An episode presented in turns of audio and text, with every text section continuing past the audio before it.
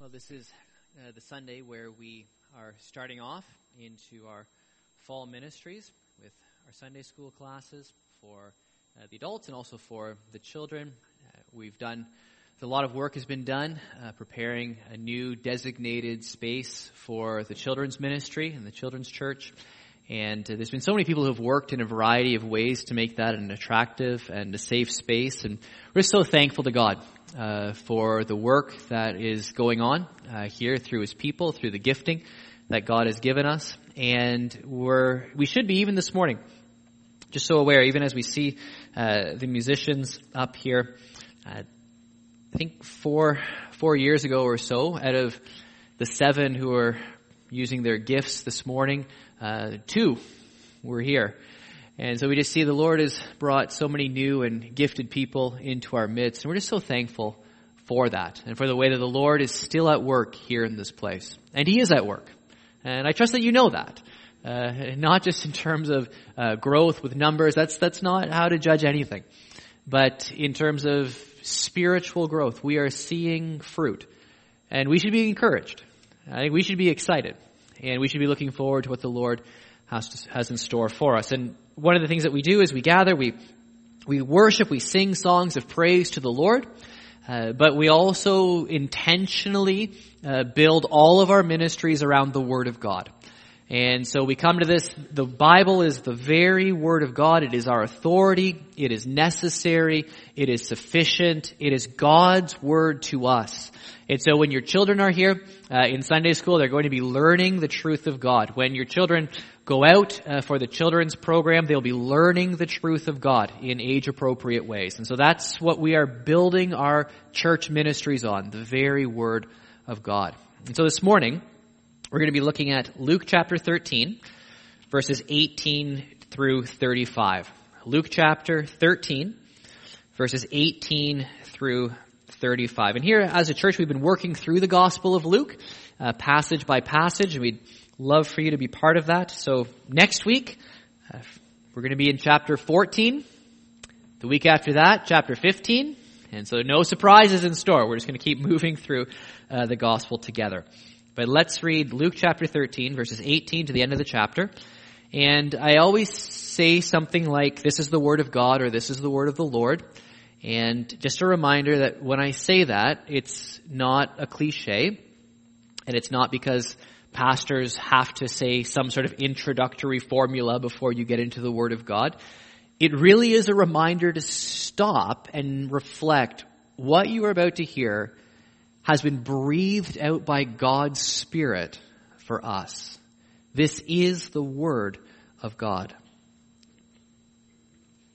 Then Jesus asked, What is the kingdom of God like? What shall I compare it to? It is like a mustard seed, which a man took and planted in his garden. It grew and became a tree, and the birds perched in its branches. Again he asked, What shall I compare the kingdom of God to?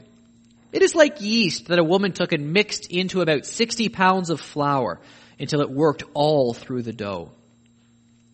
Then Jesus went through the towns and villages, teaching as he made his way to Jerusalem. Someone asked him, Lord, are only a few people going to be saved? He said to them, Make every effort to enter through the narrow door because many, I tell you, will try to enter and will not be able to. Once the owner of the house gets up and closes the door, you will stand outside knocking and pleading, Sir, open the door for us. But he will answer, I don't know you or where you come from. Then they will say, We ate and drank with you and you taught in our streets. But he will reply, I don't know you or where you come from. Away from me, all you evildoers. There will be weeping there and gnashing of teeth. When you see Abraham, Isaac, and Jacob, and all the prophets in the kingdom of God, but you yourselves thrown out. People will come from east and west and north and south and will take their places at the feast in the kingdom of God.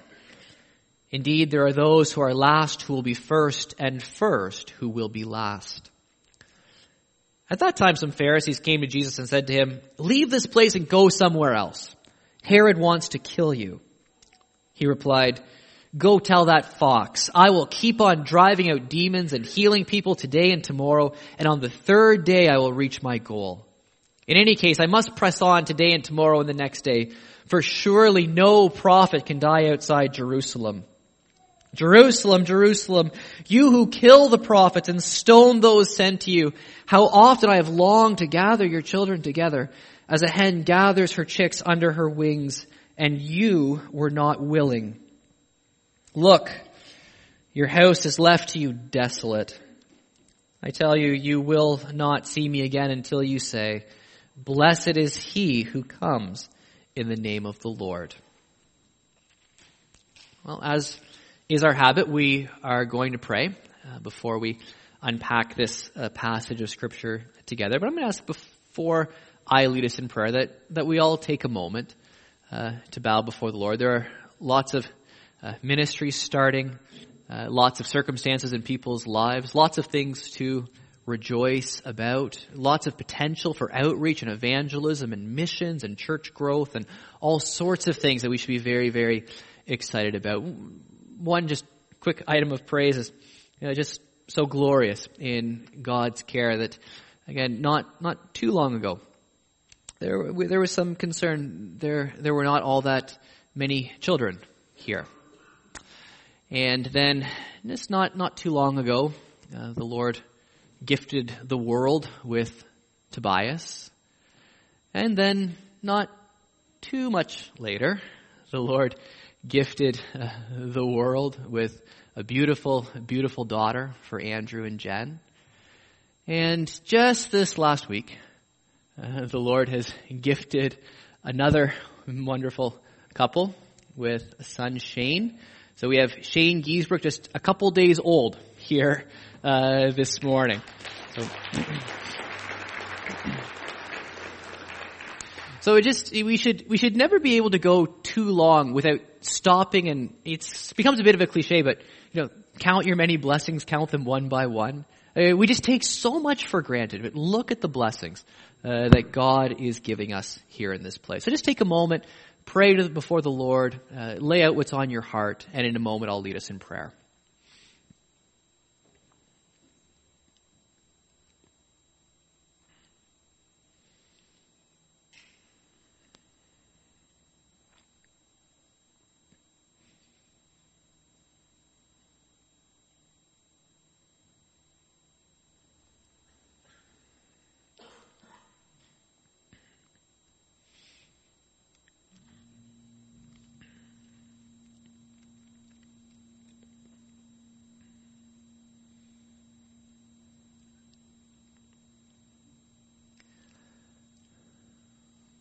Our Father, you are a great God. You have not treated us as our sins deserve. You have been faithful. You have been gracious and merciful and compassionate. Lord, you are a great God, and you are good. You are good to your children. And we just pray, Lord, that by your Spirit's power, you will work in us to refine us and purify us, to cleanse us, to make us holy and pleasing in your sight. We ask, Lord, that your Spirit will bring a great renewal and revival in our midst, that we will be people who are passionate for Jesus Christ and His truth. Lord, we pray that this will be a church that is not run in any way uh, on the basis of human ingenuity or wisdom or effort, but that this will be a place where your Spirit has free reign to guide and direct us, that we will be followers and obedient and eager to serve you. Father, I pray that you'll help us to align ourselves with your agenda. Help us to take on your priorities for what we should be doing and how we should be doing it. Father, we just thank you so much for the gift of these young lives. Lord, we thank you for these children. We thank you for each one of them. We just pray that you will bless them and keep them safe, help them to grow healthy and strong in physical stature and in wisdom. And Lord, we also pray that for all, every one of our children, Lord, we, we plead with you that you will cause them by your Spirit in response to the gospel to be born again. We, ask that you will work in them, help them to love you and follow you. Lord, I pray that this younger generation, these children and teens now will grow up to far surpass any generation that there has ever been in the history of the Christian church. We pray that they will be godlier, that they will be more zealous and more knowledgeable and more passionate and more gifted than all of us who are adults today. Raise them up, Lord. Leave none of them behind. Bring them all into your kingdom. And by your power and spirit, may they have a great impact in this entire world for the glory and the gospel of Jesus Christ. For those of us who are adults, Lord, we pray that you will keep working in us. Help us to grow. Help us not to stagnate. Help us not to just take our relationship with you for granted. Give us new uh, energy and zeal and determination to be more like Jesus and to grow in fellowship with you through your Spirit. For our students, Lord, we just pray that you will watch over them, all the busyness and the pressures of the school and the academy, uh, the academics. Lord, just guide their minds to protect their hearts. May these precious years be times of intellectual growth, but also times of spiritual growth as well. And I pray that they will see tremendous fruit for evangelism and witness in their schools and on the university campus. Be with us, we pray, as we open your word. May this be a time when we truly hear your voice, for we ask it in Jesus' name. Amen. Well, I'm not sure uh, if you ever think that you could write a better Bible than God. You know, if you could make things a little bit clearer, or if you could make things a little bit more interesting, or if you could use illustrations that might be a little bit more powerful. Uh, here's one that I always come to, and it seems to me that if you're going to compare the kingdom of God to something, I don't know exactly what the perfect illustration of the kingdom of God is. But to me, it's going to be something really, really big and really impressive and really powerful. And so when Jesus is saying, you know what, I'm going to give you an illustration about what the kingdom of God is like. The kingdom of God is like, you know, what should I compare it to? Um, it's like a mustard seed. I immediately feel the wind go out of my sails. You know, like, I thought this was going to be important. I thought this was going to be big. I thought it was going to be impressive. The, the kingdom of God ref- refers to the rule and reign of God. What could be more all-encompassing than that? What could be more powerful and impressive? What image would you use to describe the kingdom of God? Jesus says, it's like this little seed. See this little seed in my hand? That's what the rule and reign of God is like. You say, well, Jesus, what do you mean by that? Like, like, shouldn't the rule and reign of God be big and powerful and flashy and noisy? And Jesus says, no, it's, it's like this seed because this seed, this small seed, when it's planted in the ground, when you have the proper nutrients in the soil, when you have the sun and the rain and the moisture, what you get from this seed is literally unimaginable.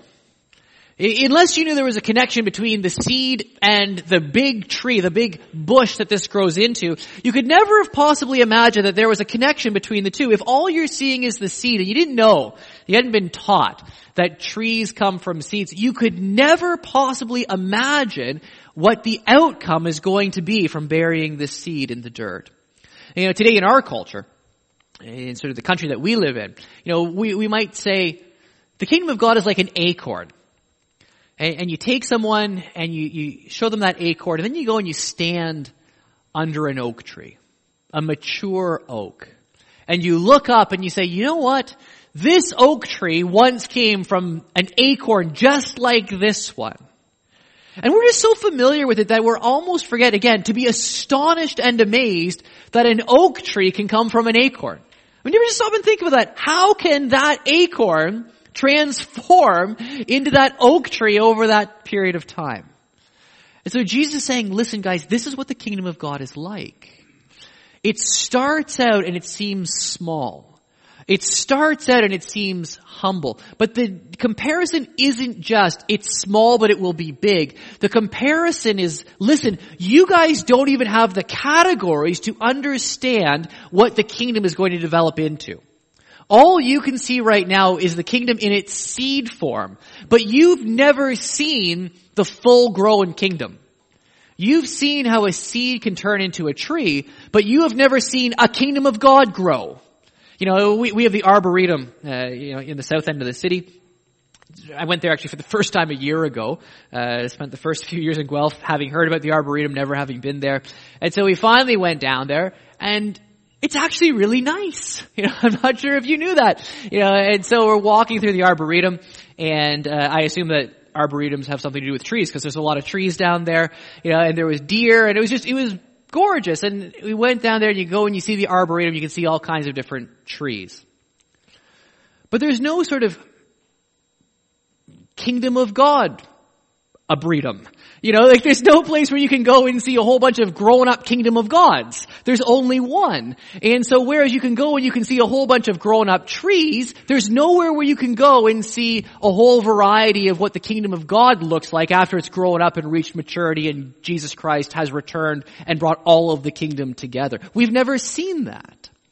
And so one of the things that Jesus is doing with this illustration is he's saying, listen guys, it's starting out small, but you can't even imagine what it's going to be like. You don't have the categories for it.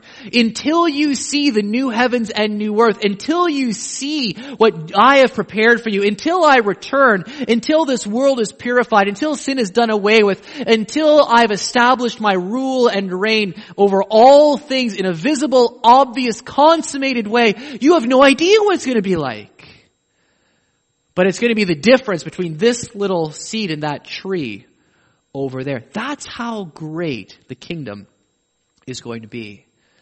It is, or it's like just this little bit of yeast that the woman works through a very, very large amount of dough. And it's just this little tiny ingredient, but it's the yeast that works all the way through all of the dough and brings about, and brings about an entire unimaginable in scale transformation compared to its original size. And so Jesus is telling the disciples, because don't forget at this time, it's really just Jesus and a few, a handful of followers. Jesus and his followers are not all that important in this, in the eyes of society and in the eyes of the world at this time. In fact, one of Jesus' very few followers is going to betray him. And Jesus himself is going to be crucified. He's going to die on a cross. And he's dying on a cross because he's being intentionally rejected. People don't want anything to do with him. He dies as a failed Messiah in the eyes of society. And what they don't see is that Jesus has purposely come to earth to live a perfect life so that he can die on the cross, being the substitute to pay the penalty for their sins. What they don't see is that he is dying in their place. He is laying down his life of his own accord, only later to be able to take it up again. And so for Jesus and his handful of very unimportant followers, really they are just like a little tiny seed. They're completely insignificant. But Jesus is saying to them, don't be discouraged. When you see the final product, you will be astounded. When you see what this little bit of yeast will do in this huge lump of dough, you will not be able to believe the transformation. And the, one of the amazing things about scripture is that even in small part, even before the consummation, even before the return of Jesus Christ, we are beginning to see the truth of what Jesus said, even here and now in this world, over the centuries. We have seen the gospel spread from a handful of very unimportant, discouraged followers of Jesus. We've seen it spread all over the world. And, and yes, yes, there are people groups, there are linguistic groups where the gospel still has not penetrated. And that means that as Christians, it is absolutely essential that we be people who give sacrificially and work sacrificially to make sure that the gospel penetrates every single possible social demographic and ethnic demographic in all of the world. We need to reach every single corner of the globe with the gospel of Jesus Christ. And a lot of missiologists, those who study missions will say, you know what? Because there are still people groups that haven't been reached, the mission is not done. But what we need to do is we need to be doing missions and evangelism. Saying we can finish missions. In one generation, the Christian church has the resources to end missions forever. Because missions is getting the gospel into these people groups and establishing churches where there are no churches, where there is no gospel. Once you have a, once you have the gospel in, then it becomes evangelism. So we can actually finish missions and then be strengthening churches for the ongoing, never-ending task of evangelism because every single generation until Jesus returns, no matter where they are, always needs to hear the gospel again. Everyone always needs to hear the gospel afresh. Every generation, every single person. Once we get the church established literally in every pocket of the world, every possible demographic, that's when evangelism and local church ministry sort of takes over. So the mission is completable in terms of getting the gospel to every corner of the globe. Having said that though, the gospel has penetrated the vast, vast, vast majority of the population of the world. So you can say roughly, there is really almost no place on earth, there's no continent on earth you can go to and not find people who know Jesus Christ. And there are more Christians now than there have ever been in the history of the world. Uh, the gospel of Jesus Christ is is proclaimed, you know, down in Australia and up in the, you know, in remote jungles and in urban centers. It's proclaimed all over the place because the yeast has been working through the dough and the world has been transformed on the basis of the gospel. So that if you study history, one of the things that you find is that where the gospel has gone, it hasn't just been religious conversion, it has been societal transformation. So that it was the gospel that the gospel principles that were the driving force behind those people who had the courage to stand up and say that slavery should be outlawed. That was a decision that was driven by the teachings of Jesus Christ and the gospel. The decisions to outlaw exposure, where uh, in Rome was very common for fathers to decide that they didn't want to keep their children. And such was the power of the father in the Roman home that when their newborn child was presented to them, they, if they took the child in their arms, the child was accepted. And if they didn't, the child would be put out on the street to die.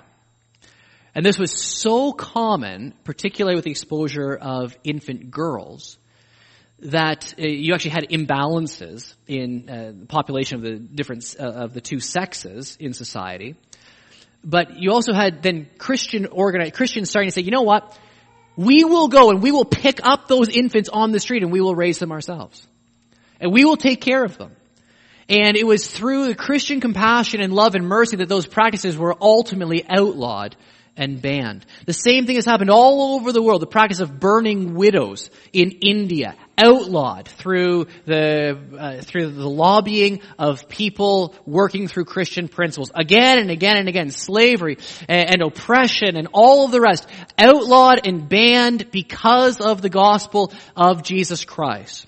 Schools and education began because people believed that in order to understand the Word of God, you need to be literate, and so that there should be universal education so that everyone could come to know and understand Scripture. That's actually what Sunday school began to be. I'm not sure if you knew that. Sunday school didn't begin to teach people the Bible. Sunday school literally was a school on Sunday that churches began because there were all kinds of you know, sort of street urchins in the language of the day who had no opportunity to go to school, who were completely illiterate, and so churches were saying, you know, we need to teach them how to read. And so Sunday school was a school to teach basic literacy so people could understand the Word of God. Totally transformed society. Dealing with the great plagues in the early Greco-Roman culture and in, uh, and in Europe throughout history. It was Christians who went in and tended for the sick, cared for the dying. Christianity, the, following the teachings of Jesus Christ, has revolutionized the world. And that's exactly what Jesus said it would do. And frankly, back when Jesus was saying this, from a human perspective, there was no way possible these guys were going to do anything at all in this world. Eh, these guys, if you're working through the gospel properly, these followers of Jesus, they're not all that bright sometimes. You know, they're not all that dedicated sometimes. They're not exactly the cream of the crop. And then when you get to the end of the gospel and Jesus has been crucified, at that point you're thinking, there, this, this whole movement is finished. There is no potential for the future. And even the disciples thought that. So why is it that the gospel is like yeast? Why is it that the gospel is like a seed? It's because Jesus Christ was crucified and resurrected.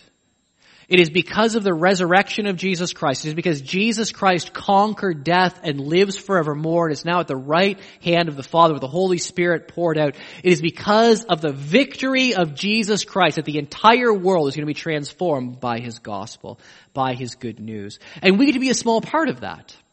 This is one of the, the, the, wonderful things. It's wonderful to have all of, all of you here. It, it really is. Next week, bring your friends. You know, and we'll, we'll have even more people here. It's wonderful to have everyone here. But you have to understand, like, even in, even in this city, we represent just the smallest, smallest, smallest fraction of what God is doing. Uh, there are far, far, far more people worshiping Jesus Christ in spirit and in truth today in other buildings who are not here this morning with us. And we should rejoice in that. Like we should rejoice that what we see, the ministries that we're involved in, the missionaries that we support, we are nothing but the merest little sort of drop in the ocean of what God is doing all around the world. But we are part of it. We get to be part of what God is doing. We get to be part of this growth of the kingdom. That should excite us.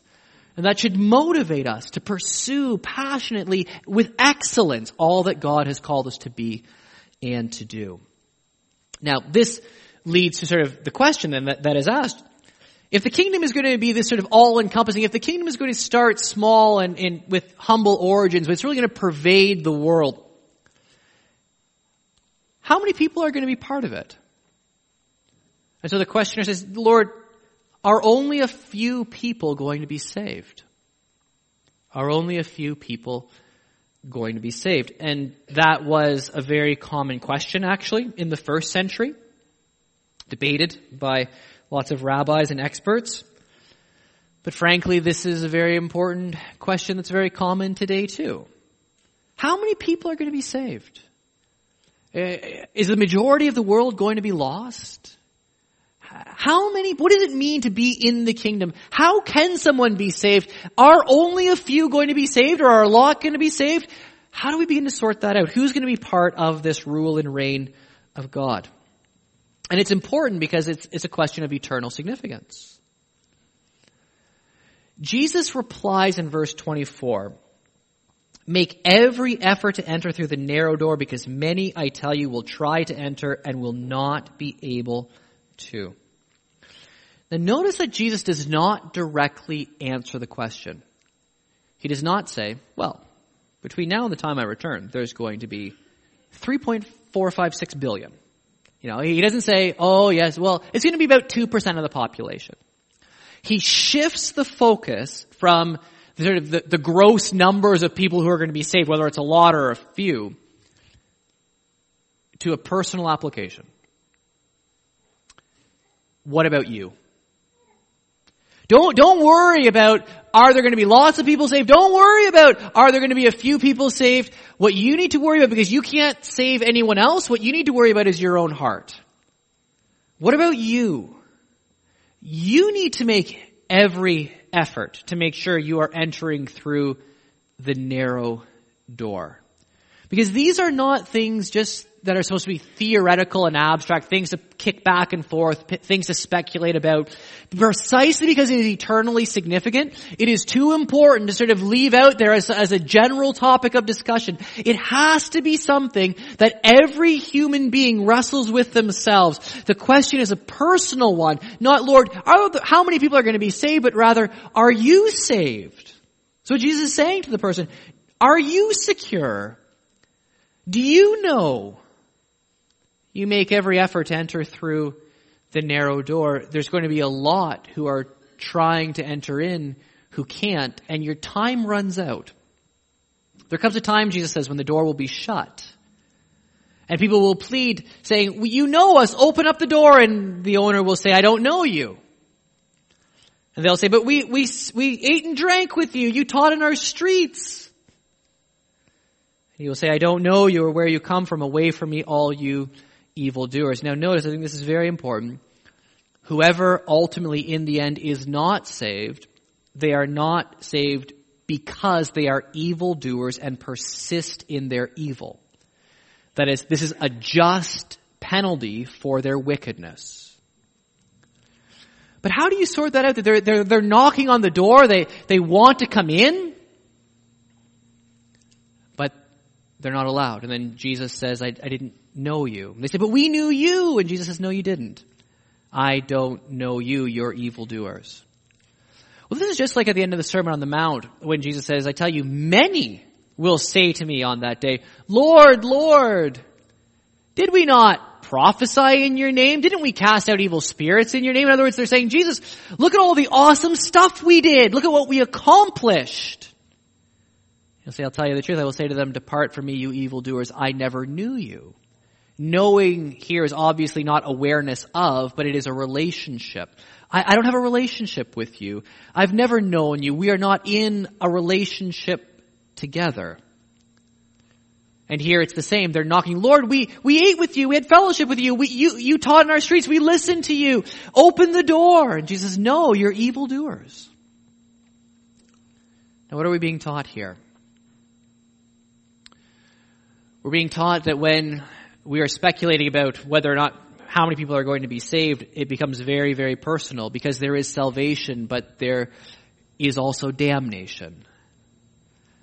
And we need to be aware of that. I mean, Jesus teaches about heaven and it's glorious and there is an eternal state of security and, and blessing in His presence forevermore. But there is also exclusion from that. It is also possible to die without knowing Jesus. And Jesus says that will be characterized by being exclu- exclusion and weeping and gnashing of teeth. And so it becomes very important. Don't, don't speculate. Make sure that you know. Because many will try to enter in and many will say to the Lord, Oh, I knew you, I knew you, I knew you. And he'll say, No, you didn't. So then how can we be sure then? What does it mean to be saved? The reason that Jesus is going to Jerusalem and the reason he's going to be rejected is because there are all kinds of people who thought they didn't need him in order to enter the kingdom of God. There are all kinds of people even today who believe that, you know, you need to sort of acknowledge something about Jesus, that Jesus is, is pretty great, but then you need to add your own works to it. You need to make yourself good enough that you, by your effort, somehow, some way, are going to make yourself fit to be welcomed into the kingdom of God. And what Jesus makes very, very clear, and what the New Testament makes very clear, is that to, in order to enter the kingdom of God, it is not Jesus plus anything. It is Jesus alone. It is not Jesus plus my works. It is not Jesus plus my church attendance. It is not Jesus plus my tithing. Although if, you know what, if you double your tithing, maybe. I'm not sure. You know, it's, it's not Jesus plus anything that I do. I can't bring anything to the table which is going to make God accept me into His kingdom. All, what I contribute is I contribute my sin and my shame and my failure. That's what I bring to the saving equation with Jesus Christ. And what Jesus does is He takes all of what I bring to the table, He bears it in His own body and dies in my place because that's what I deserve. And in exchange, he offers me all of the riches of his glorious perfection. And he gives that to me. And so I don't, I don't come to Jesus. I don't make bargains. I, I don't come to Jesus and tell him how much I bring to the table. I come to Jesus and I say, if, if it's not your grace, if it's not your righteousness, I have no hope at all. And he takes my sin from me and he gives me his glorious, perfect righteousness. Because Jesus is not just the way, he's the only way. And that's why it's a narrow door. It's not narrow because only a few manage to wiggle through it. It's narrow because there's only one. There isn't a multiplicity of doors into the kingdom of God. There, there aren't a whole variety of pathways that all lead to God. There's one. And it's the Lord Jesus Christ.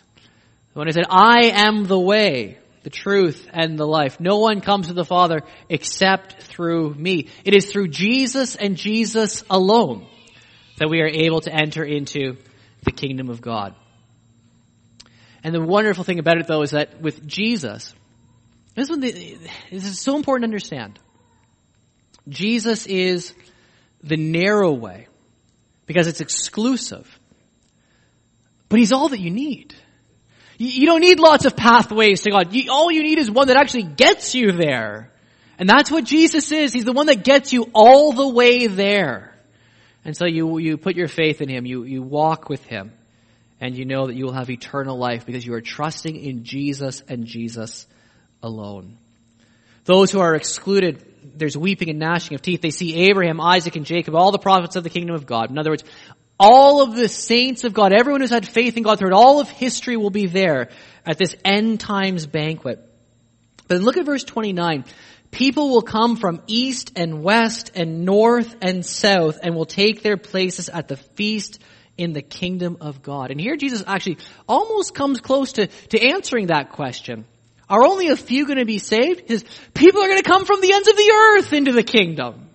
People are going to come from everywhere, every corner of the globe. There's going to be a mass of people streaming in through me into the kingdom of God. So is it a narrow door? Sure, because it's an exclusive door. There's only one door, but it's a door which stands open for everyone on earth to enter through. And the glory of it is not just, not just one or two stragglers sort of coming in from the sides. The, the vision is, is of this mass of people. Many will come from every possible direction and enter into God's saving work and enjoy the feast, the symbol of celebration in the kingdom of God. That's why in Revelation chapter 7, verses 9 and 10, John says, says, After this I looked, and there before me was a great multitude that no one could count. That's not a few. Uh, that's not a small number. That is not an insignificant group. I saw a great multitude that no one could count from every nation, tribe, people, and language standing before the throne and before the Lamb. They were wearing white robes and were holding palm branches in their hands and they cried out in a loud voice, salvation belongs to our God who sits on the throne and to the Lamb. Are there only a few people, Lord, who are going to be saved? Oh, I tell you, many are going to come. From every tribe and tongue and nation and language, north, south, east, west, the entire world will see people stream into the kingdom of God. That's pretty good for a narrow way. Yeah, that's pretty good uh, to have a narrow door that's that expansive that people from all over the world can enter in. But many who are last will be first and the first will be last. In other words, you think you've sort of got it all figured out, you know, that, that you're going to be able to do this on your own. You think that you're better than everyone else. You're going to find out that that's not the case at all. It's the humble, it's the poor in spirit, it's the ones who come to God with nothing in, nothing in my hands I bring, simply to thy cross I cling. Those are the people who will enter into the kingdom. Now the Pharisees tell Jesus, listen, Herod's trying to kill you. And Jesus says, go and tell that fox. Now probably, uh, today, if you want the connotation, today we might translate it as rat. You know, you go and tell that rat that I am going to do what I do. I'm going to drive out demons. I have a ministry and it's not going to end until I've completed it. But I'm going to Jerusalem. He's not going to stop me. No one is going to stop me, but I'm going to Jerusalem and that's where I'm going to die. Jerusalem, Jerusalem, you who kill the prophets and stone those sent to you, how often I have longed to gather your children together as a hen gathers her chicks under her wings, and you were not willing. The people in Jerusalem were convinced they were first. They were fine. The kingdom of God was with them. They were the covenant people of God. They were fine. They were, they were the ones who were going to be in the kingdom of God. They were the ones who were going to take their place at the feast of Abraham. It was a done deal for them. But they rejected the only way. And here what Jesus is doing is, is he's showing you that the first will be last and the last will be first. And, and it is a narrow way and there's going to be many who think they're going in who aren't. But the entire thing hinges on one thing and one thing alone and that is what is your response and relationship with Jesus Christ? Everything about heaven and the eternal state and the kingdom of God, it hinges on nothing but rejection or faith in Jesus Christ. It all comes down to that. And the only reason that we can be saved is Jesus Christ willingly goes to Jerusalem to die for us. So what about you? Not, not worrying about the person next to you, not worrying about the people around you.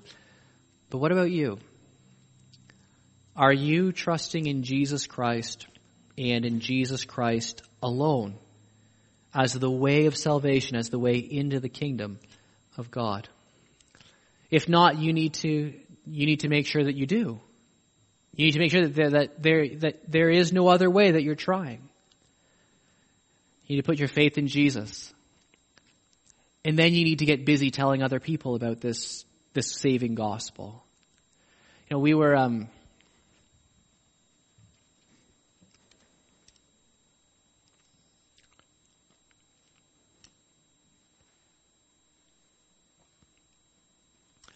uh, Sam and myself and, and Dave and a couple other people were up at uh, MBC in the Muskokas, Muskoka, Bible Conference this last week, and I was uh, speaking to the seniors at the seniors retreat, and um, they showed a video from Camp Wajidon, which is their youth camp, and one of the things they're doing now is they're they're bringing uh, kids up from the inner city.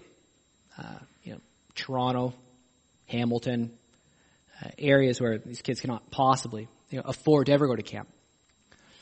When they come from Toronto, the week that these kids come from from Toronto, um, the city of Toronto sends five police officers with them to be in the cabins and to be on the grounds.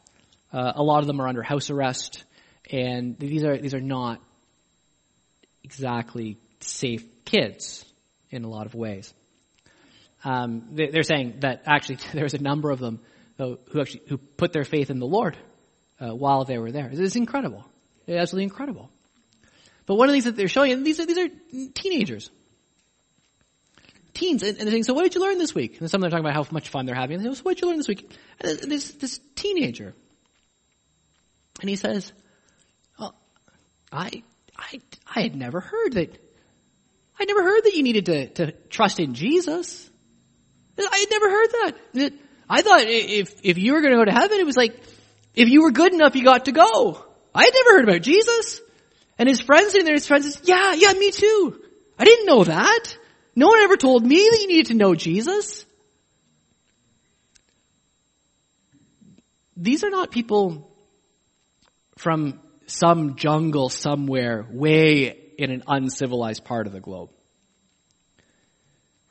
These are people from our urban cities in our part of the world. And I, I left out a city too.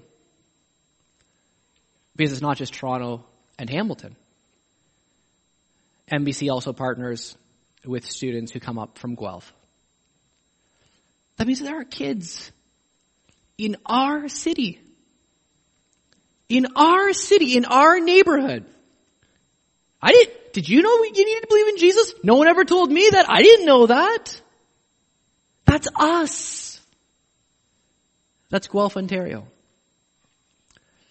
And so if you know Jesus, honestly, thank God for that. It's by His grace.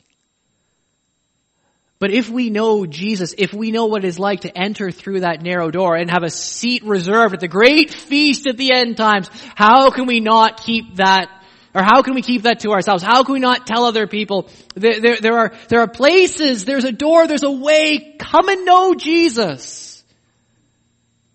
We need to be people who are sharing the gospel because there is no other way than through Jesus Christ.